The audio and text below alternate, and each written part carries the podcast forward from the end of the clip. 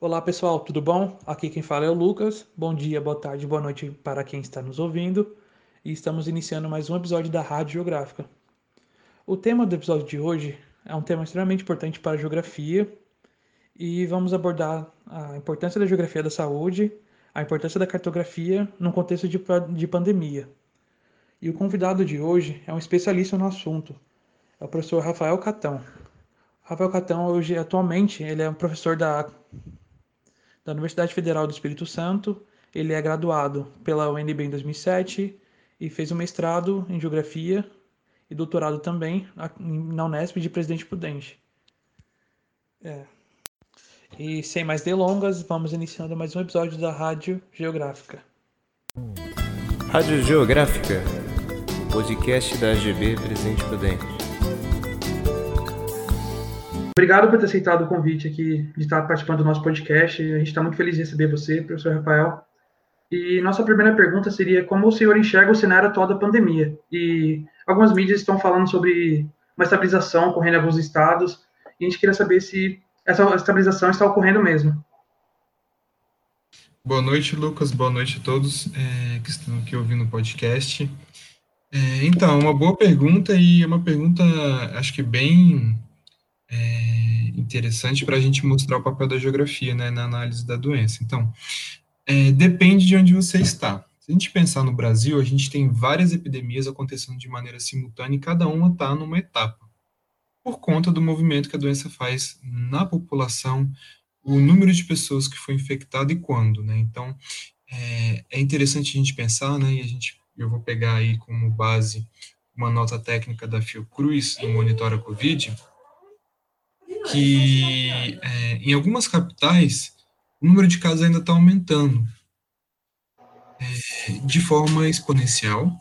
Outras está tendo uma, uma redução né, do, do, do, ritmo de contágio.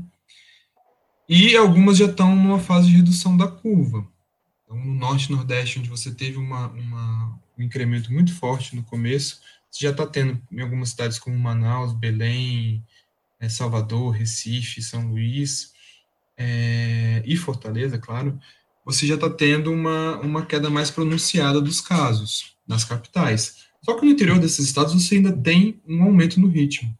Ou seja, você vai ter é, volumes diferentes e níveis diferentes de transmissão entre os diversos lugares do Brasil. Então, é, se a gente pensar na escala nacional como um todo, a gente não vai ver que em algumas áreas você está uma fase de aceleração exponencial dessa epidemia.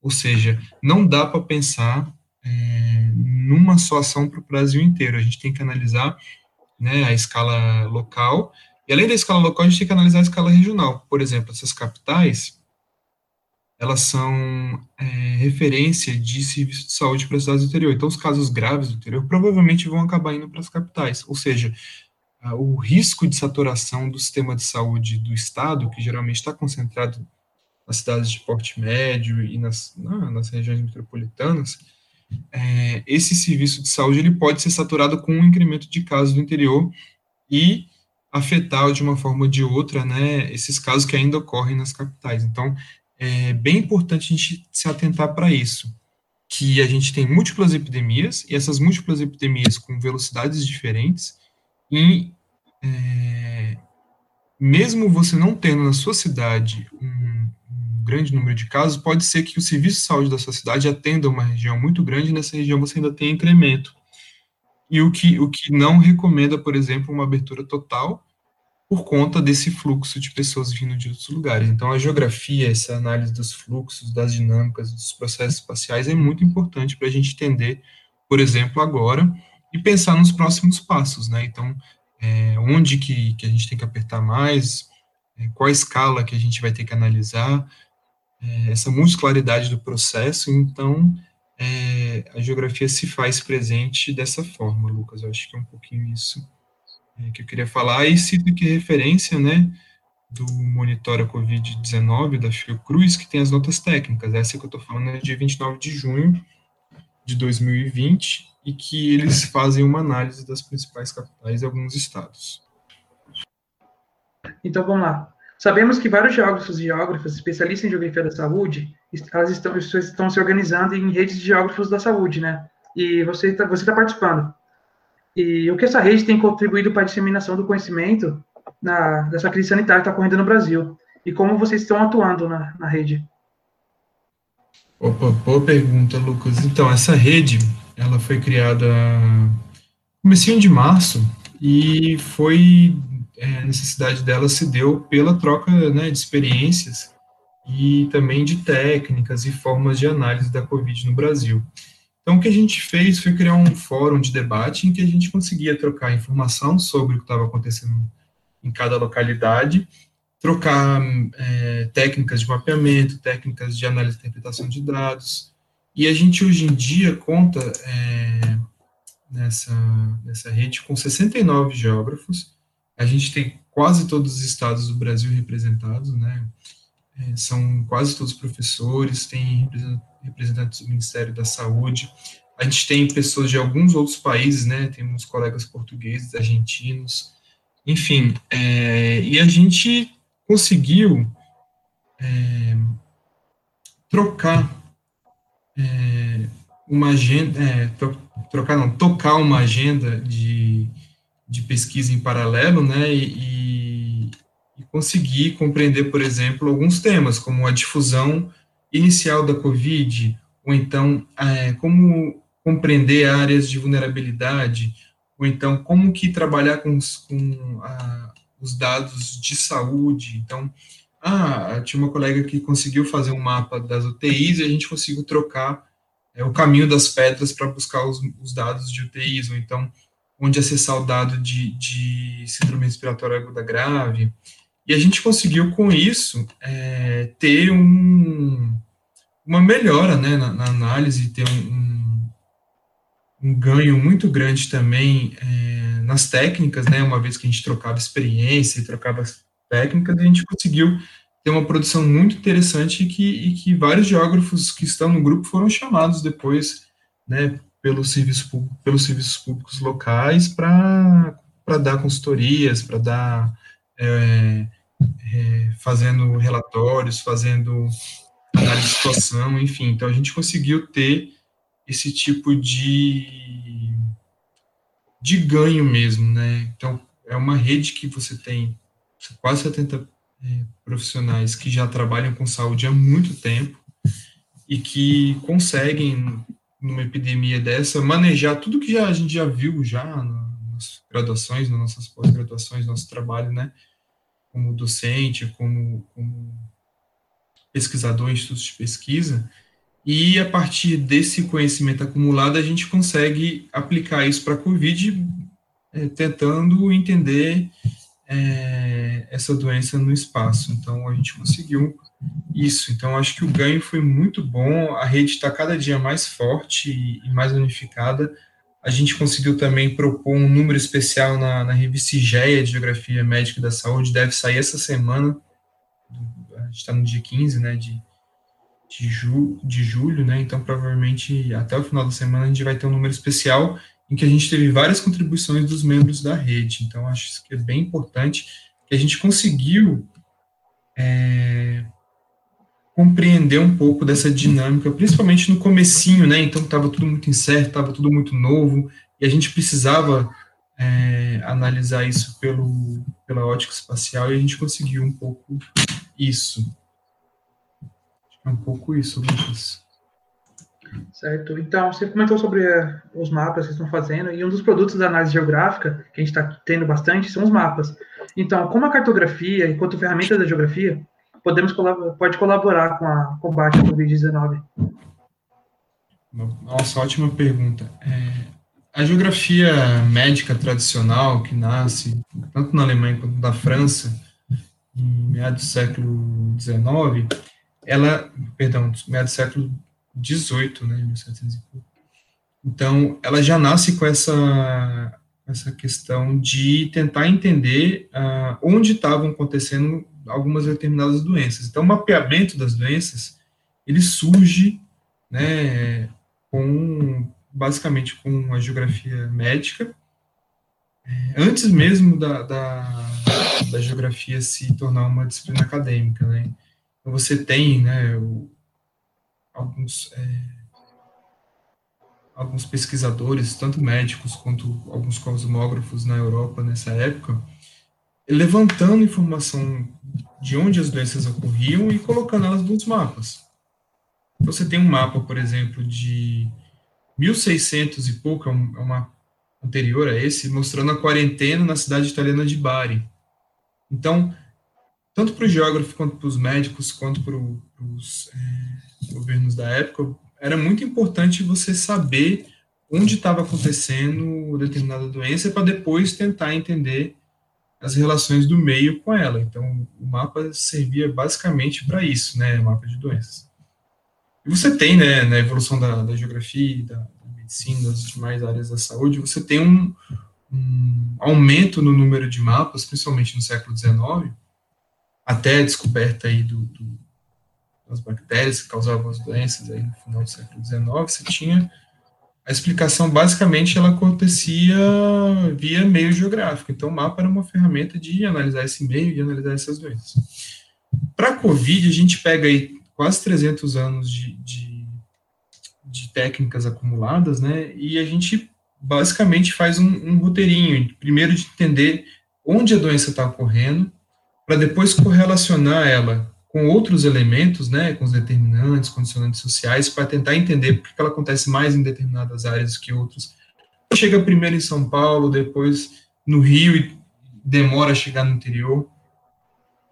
É, então, essas correlações que a gente faz com a rede urbana, com o sistema de saneamento, com a população, por exemplo, de cor negra, que está tendo uma letalidade muito maior, a questão das pessoas que moram em favelas, que também é, ou áreas mais vulneráveis também, a, a gente está vendo agora uma, uma, letalidade diferencial. Essas correlações, elas vão dar isso para a gente. Depois dessas correlações, a gente consegue chegar na, numa cartografia de síntese, propondo modelos explicativos com base nesse grande volume de dados que a gente acumulou. Então, primeiro a gente identifica onde está ocorrendo, correlaciona e tenta sintetizar isso. Então, é um pouco de procedimento de cartografia que a gente faz aqui. E Recentemente foi publicado um artigo, né, em colaboração com o professor Raul, professor Oséias, é, professor Edmur e a Patrícia, que é a colega que trabalha na, no Instituto Adolfo Lutz, né, todos aí de Prudente, e a gente publicou um mapa síntese da Covid no Brasil, então foi um pouco a maneira como a gente estava entendendo essa doença nesse pouco tempo que a gente tem, né, então qual qual, qual era é, essa contribuição dos geógrafos para tentar entender é, essa síntese, é, mesmo que mesmo que de forma muito incipiente. Então a gente sabe muito pouco ainda, os dados ainda estão muito crus. A gente teve um problema muito grande em relação aos dados no Brasil enfim, mas mesmo assim a gente consegue, por meio da leitura do espaço via cartografia, a gente consegue é, dar uma contribuição a partir desse mapa síntese, né, a partir dessa, desse entendimento mais é, refinado com base nesses dados que a gente levantou. Certo, então, pensando em todo o debate, quais são as medidas que a gente pode, podemos e devemos tomar para reduzir o número de casos, já que foi falado antes que não teve essa redução, como dizem na mídia, e qual o papel do Estado nessa, nesse dever? Então, tem alguns lugares que você está realmente entrando numa fase de declínio da curva mesmo, mas não são todos, né? Então, de pensar na escala nacional, a gente tem situações aí que são muito heterogêneas. Eu acho que ainda fica né, a, boa e velha premissa de, de isolamento social combinado com o uso de máscaras em ambientes públicos, evitar aglomeração e fazer a higiene tanto das mãos quanto dos, é, de objetos quando vai, quando vai na rua. E a gente sabe que boa parte da população brasileira não, com, não consegue, né, por questões de relacionadas ao mercado de trabalho, ter um isolamento social, então fica muito exposto.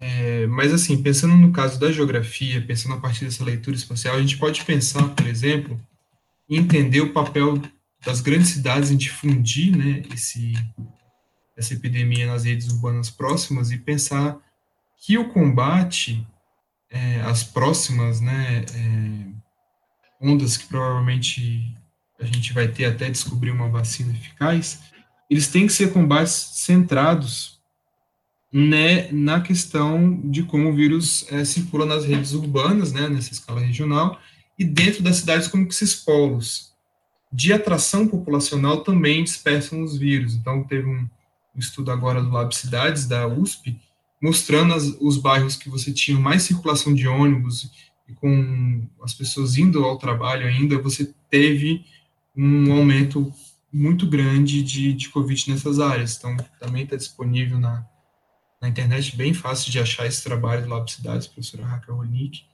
E, e, é muito interessante esse tipo de análise interurbana, para você ver que, dependendo de como for a configuração dos fluxos dentro das cidades, você vai ter uma, uma difusão né, desses, dessa, dessa doença dentro do interior da, da mancha urbana. E, além de entender como a doença se dissemina, a gente tem que pensar, a partir da geografia, como estruturar o sistema de saúde, né, na, tanto no âmbito regional, né, então, município muito pequeno que não tem nenhum leito com respirador, tem que ter uma ambulância. Mas uma ambulância só, às vezes, para dar conta do número de casos, não vai dar. Então, quais, quais municípios precisariam mais de ambulâncias, quais precisariam menos, onde tem profissional de saúde, onde não tem. Então, um dos grandes afetados, né, é, nessa pandemia aqui no Brasil foram os profissionais de saúde, em alguns estados, como aqui no Espírito Santo, é, você teve quase um quarto do, do, dependendo da época, quase um quarto dos, dos infectados foram profissionais de saúde, né? Então, é, é uma, uma classe profissional que está na linha de frente, que está combatendo né, o coronavírus e está mais exposto a ele também. Então, a geografia consegue pensar como esse serviço de saúde tem que ser estruturado, quais lugares eles têm que ser é, mais bem preparados, quais lugares é, a demanda foi, foi satisfatória com base né, na redução de casos a partir do isolamento social.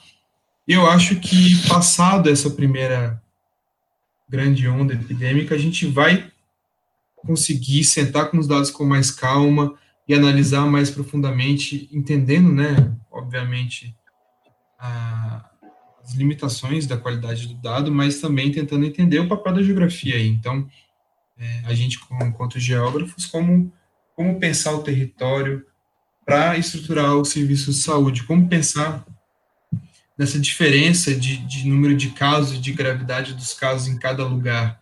Quais são os lugares que ficaram mais vulneráveis e mais propícios à transmissão? Quais lugares que desencadearam na rede urbana próxima um número maior de casos. Então, quais equipamentos urbanos no interior das cidades que têm uma contribuição maior no número de casos? Então, algumas igrejas em alguns lugares do Brasil que continuaram funcionando tiveram um papel importante. A questão dos shopping centers, né? Tem um caso emblemático lá de Blumenau que abriu é, as portas do shopping e logo em seguida teve que fechar tudo de novo por conta do aumento exponencial que teve. É, as feiras livres, transportes públicos. Então, é tudo para a gente repensar, né? Ainda que, que, que, não, não com tanta urgência como a gente estava. E, além disso, a gente tem que pensar mais para frente, né? Então, essa provavelmente não vai ser a única pandemia que a gente vai viver no nosso período de vida. Não foi, né? A primeira, então a gente já teve a Zika aqui, a gente teve a SARS em 2002, a gente teve a H1N1 em 2009, então, a gente tem várias epidemias que hoje, com a interligação dos lugares, a gente, é, por meio desses fluxos mais intensos, mais rápidos, propicia né, essa troca de vírus entre os lugares e, e a criação de, de, de, ciclos autóctones em várias partes do mundo. Então, a gente, quando geógrafo, a gente tem que pensar que, que urbanização é essa, que jeito de produzir a cidade, que jeito de produzir a circulação, a gente tem que pensar para além também do imediato e, e, e, da emergência. Então, a gente tem que pensar nessa estrutura toda. A gente consegue isso a partir dessa leitura do espaço que a gente tem, principalmente com a obra de grandes geógrafos como o professor Milton Santos, o, Brian Barry, uh, o Max Sorre também, que, que deu possibilidade da gente entender as doenças né, no meio geográfico. A gente tem uh, os, os, grandes autores que trabalharam a cartografia, a análise espacial, o geoprocessamento, enfim. Então, a gente tem uma série de, de, de elementos e de formas de analisar o espaço que permitem a gente a responder uma emergência, a planejar e a gerir um problema desse é, na medida que ele está acontecendo, mas também como planejar daqui para frente, né? Então, para a próxima pandemia, o que, que a gente aprendeu? Que a gente aprendeu com a pandemia de H1N1, com a pandemia de SARS em 2002 e com a, com a, com a grande pandemia de AIDS, por exemplo, no começo da década de 80? Então, a gente tem elementos para pensar a partir da geografia como essas doenças elas vão é, se movimentar no espaço e dentro das cidades, como que ela, onde ela começa, para onde ela vai, onde ela fica mais grave, onde ela fica com mais casos, é, como responder isso, né, a partir dessa estrutura de saúde que é territorialmente delimitada, enfim. Então, a gente tem elementos para pensar em várias é, etapas e várias agendas em escalas diferentes, então acho que isso é muito importante. Certo, Rafael, muito obrigado pela sua, pela sua fala, é um assunto muito interessante, a cartografia está ajudando muito nesse, nesse combate à pandemia mesmo, eu fui olhar os mapas que você tem feito no seu grupo de pesquisa, aqueles que mostram do, da dinâmica do Espírito Santo em relação ao Covid, os respiradores também. E acabei vendo uma entrevista sua também que você fez, que falava da crise dos respiradores, né? Não tem para todo mundo, não tem onde comprar, não tem como comprar. E eu queria saber uhum. como, que tá, como que o Espírito Santo está lidando agora com, com o combate, combate à Covid. Então, Fazendo essas entrevistas que, que você viu foi logo no comecinho, né? Então era uma expectativa com base no que estava acontecendo em outros lugares do mundo, enfim. Uh, o Espírito Santo hoje, deixa eu só dar uma olhada aqui.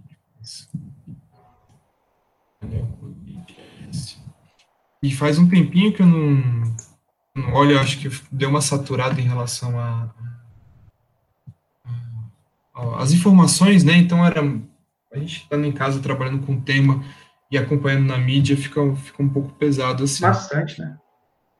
É, é importante saber, mas tem um, um limite para não, não, não, dar problema, né? De ansiedade, nem de. de... Saúde mental conta é, nessas horas, né? Tem que se proteger também. Conta muito. Aqui no Espírito Santo, agora, hoje, dia 15, a gente está com 66 mil casos confirmados e ultrapassamos a barreira dos 2 mil óbitos, né? Isso para uma população aí de 4 milhões de habitantes, mais ou menos. Então, uma taxa de letalidade por volta de 3%. Seria interessante calcular a taxa de mortalidade também, e a de incidência da doença, que no painel não está calculado ainda, mas eu posso ver depois. Mas a gente tem um grande número de óbitos, uma letalidade que está um pouco perto dessa média brasileira. E a gente tem uma, uma situação que é bem próxima dos outros lugares, né? Os, os municípios com qual o vírus entrou e teve um, uma difusão é, inicial maior estão entrando numa estabilidade, igual você fala, né? O ritmo está tá caindo e do número de casos diários, né? Embora a gente tenha alguns problemas, como eu já te disse, então, quando você pega os dados de hoje, né, vai estar refletindo um pouquinho dos casos de semana passada, porque tem um tempo do exame ficar pronto, tem um tempo do exame entrar no sistema de informação e a partir daí a gente analisar. Mas o que tudo indica, o interior que está com um crescimento maior de casos agora. E com base nos respiradores, o que a gente viu que como estava concentrado na, na, nos municípios de na metrópole, né, e nos municípios de porte médio, os respiradores dali estavam dando conta, as UTIs não chegaram a saturar, chegaram aí a 80%, 90%, mas é, não saturaram. O, teve um, um, um, aporte muito grande também de respiradores pelo governo estadual, né, porque o nosso medo era de que a China, fechada ainda, os Estados Unidos demandando muita muito respirador não ia sobrar para o resto do mundo, mas acabou que, que teve compra, a, a, a, própria universidade aqui do Espírito Santo, a Federal do Espírito Santo, fez um projeto para consertar os respiradores que estavam quebrados e dar manutenção. Isso fez com que aumentasse a disponibilidade. Então, em termos de internação, internação de UTI, a gente não teve tantos problemas como foi, em, principalmente em Manaus, eu acho que aqui no Brasil foi onde foi, foi a situação mais grave, né?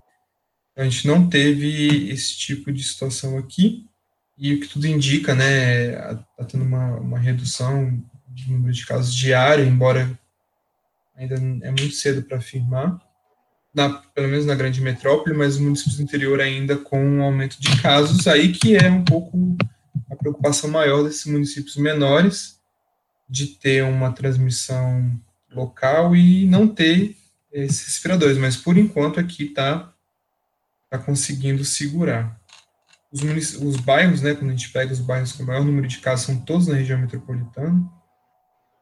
Eles divulgam, né, uma coisa que no começo o estado aqui era um estado que não estava divulgando muitos dados, mas a partir de meados de abril, eu acho que é um dos melhores painéis que tem, que consegue colocar um grande número de informação de uma maneira transparente. Hoje a gente tem um bairro, tem dados agregados por bairro já, por exemplo, que é uma coisa muito boa. E coloca também as comorbidades, coloca também o bairro dos, do, dos profissionais de saúde, né, que tiveram Covid. E traz também um mapa, né, um mapa de calor, bem interessante também, chama coronavírus.es.gov.br barra painel Covid. Vocês conseguem acessar e achar. Então dá para ver é, um mapa de, de intensidade, então tem uma noção maior de como que tá.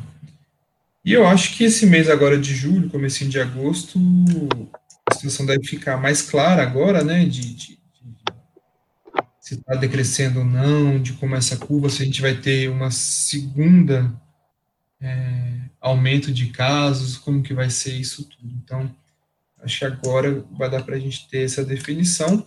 E a criação de uma nova agenda de pesquisa aqui para a geografia, uma nova agenda de ação também para os geógrafos, de entender né, o que aconteceu, de tentar pensar né, daqui para frente, né, no, momento de um segundo, uma segunda onda epidêmica, ou de uma uma continuidade dessa primeira, enfim. Então a gente vai ter é, escalas temporais e espaciais para trabalhar daqui para frente. Acho que é um pouquinho isso, Lucas, pensei.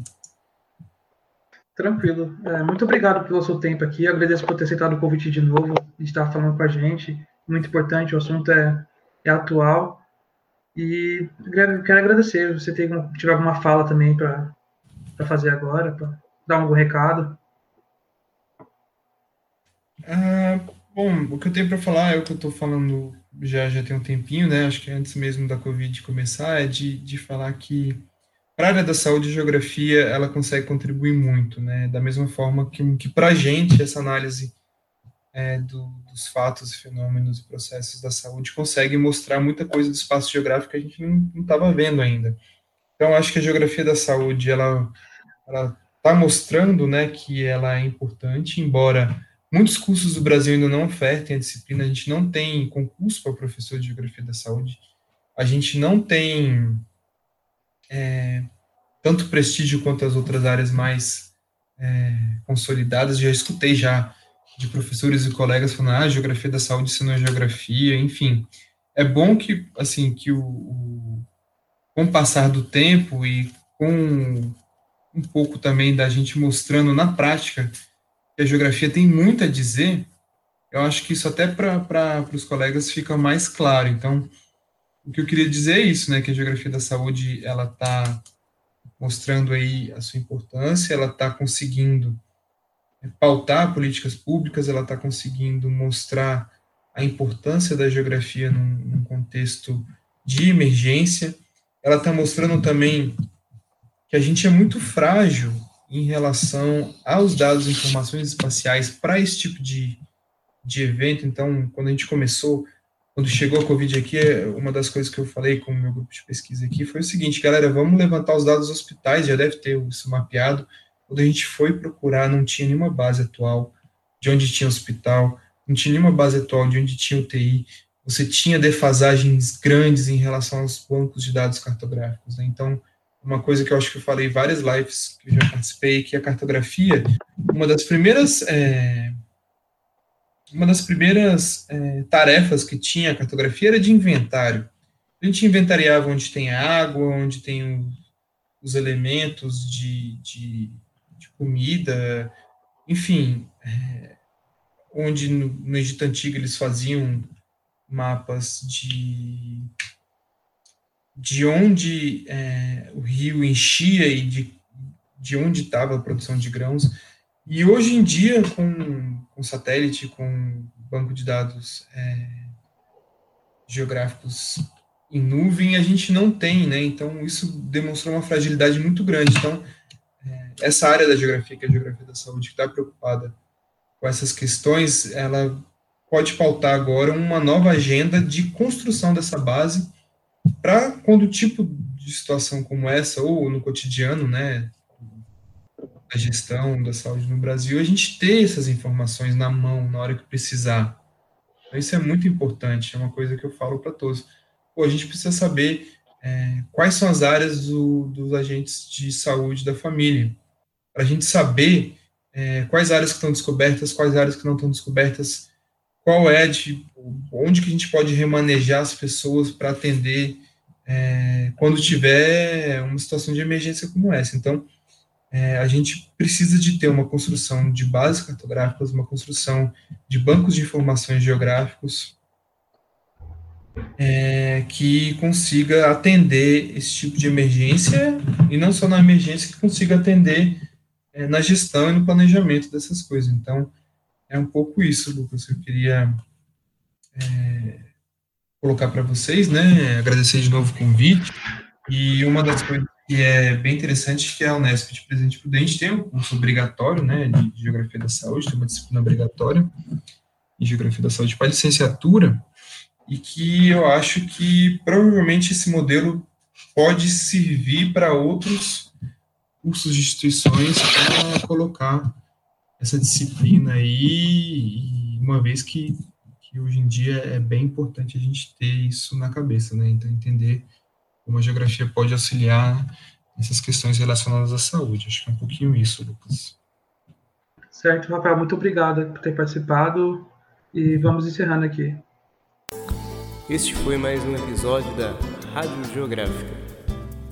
Nos sigam nas redes sociais e até o próximo episódio.